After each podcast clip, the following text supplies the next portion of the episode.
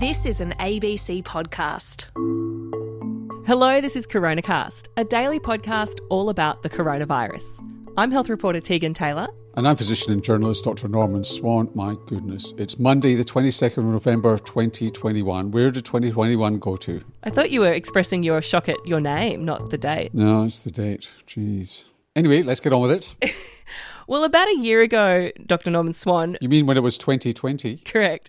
We had the Australian government announce that Australia was in line to get four different types of vaccines. Two of them we've got. One of them sadly didn't make it past the clinical trial phase. That's a homegrown one from the University of Queensland. And one of them, called Novavax, is sort of still kind of like on its way, but it's not really here yet. And we do get questions from people from time to time saying, "Where's Novavax?" Or they they might be talking to someone in their life who's waiting for Novavax. So where is Novavax? Have we sent our order to the kitchen and they've lost the docket, or what's going on with that? And is it worth waiting for? Yeah, and probably it's worth quoting Therese's question. So Therese's question is as one of the people who are not anti-vax, rather anti the vax choice, when are we getting Novavax? We're here like sitting ducks as you open up and let it rip. We did all, as you said, kept it down, and then you go and say it's a free for all.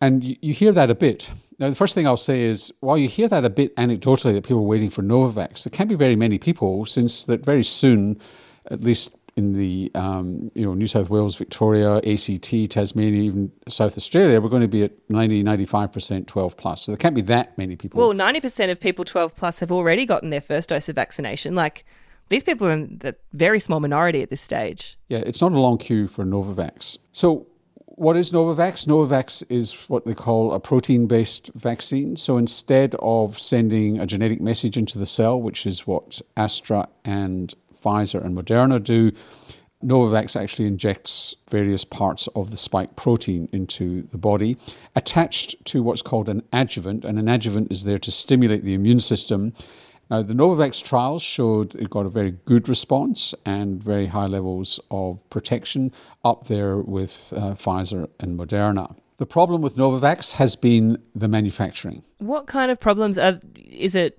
is it going wrong or is it just taking longer than expected? I think scale up is the problem. They were a relatively small biotech company and I think that they've been caught a bit unawares with this scale up. And it's it's all very well to have a great vaccine, but you've got to be able to produce it in large amounts and do it reliably. They've got an arrangement with the Serum Institute of India, and they're very good at manufacturing vaccines. And I think they're getting it all together, but it's a big part of the delay of Novavax. And I think they also had trouble supplying the trials, so the trials were a bit late as well. I think one of the reasons why people are waiting for Novavax is that they don't like the idea of the genetic message idea, going into the cell and sending a genetic message out. Uh, out. They think that that's going to interfere with maybe the genes in their cell, and there's no evidence of that at all. And that Novavax is therefore going to be safer because it's a more traditional form of vaccine, which is partly true. There are other protein based vaccines out there on the market using genetic engineering to produce the proteins. The thing I'll say about Novavax is the trials, like all the other trials for the other vaccines, show safety and effectiveness and very high levels of both, as did the other trials. Now, if you're hanging on for Novavax because you think, well, it's not going to have the problems of Pfizer with myocarditis or Moderna or Astra with the blood clotting, so that you know, the blood clotting danger is about one in a million in terms of death. Myocarditis problem with young men is maybe one in 50,000. The reality is, we don't know that for Novavax yet. It's quite likely to be safe, quite likely to be very, very safe. But if it's got a very rare side effect, we probably will only find that out after it goes on the market. So hanging in there could be a big disappointment for you. It won't be a dangerous vaccine, but there, something may pop up that you haven't heard of before.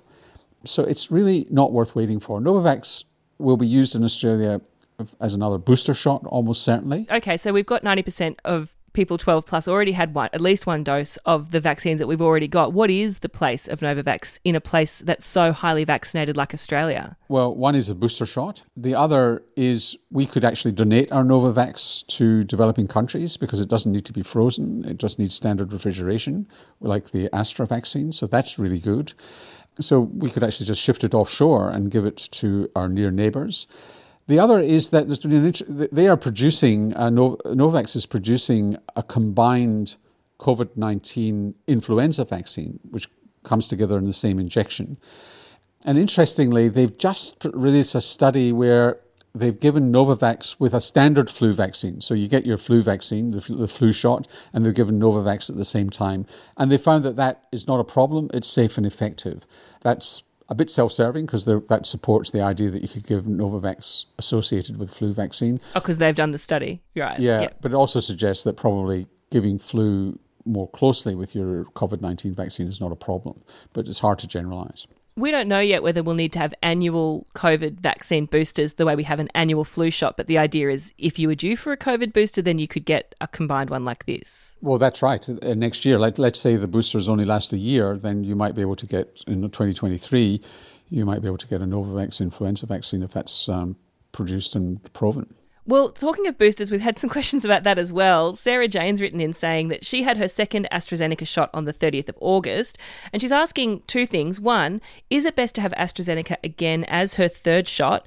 And can she have it at the four month mark, as suggested by recent findings as reported on Coronacast? And then she says, Thank you for providing current information in a transparent, friendly manner. Thanks, Sarah Jane. ATAGI says that you can have Astra as your third shot, but they would prefer you to have Pfizer. And presumably, when Moderna is approved, they'll add Moderna to that. And the reason for that is that Astra benefits better from a mixed dose. So you're better following Astra up with Pfizer or Moderna when that comes on the market. Now, the four month mark is an interesting point because the British data suggests that you, particularly older people, are losing their Astra protection at around about the four month mark as opposed to Pfizer, which is around the five or six month mark. Now, ATAGI have not differentiated by that, the technical advisory group. They've used the Israeli data and said six months.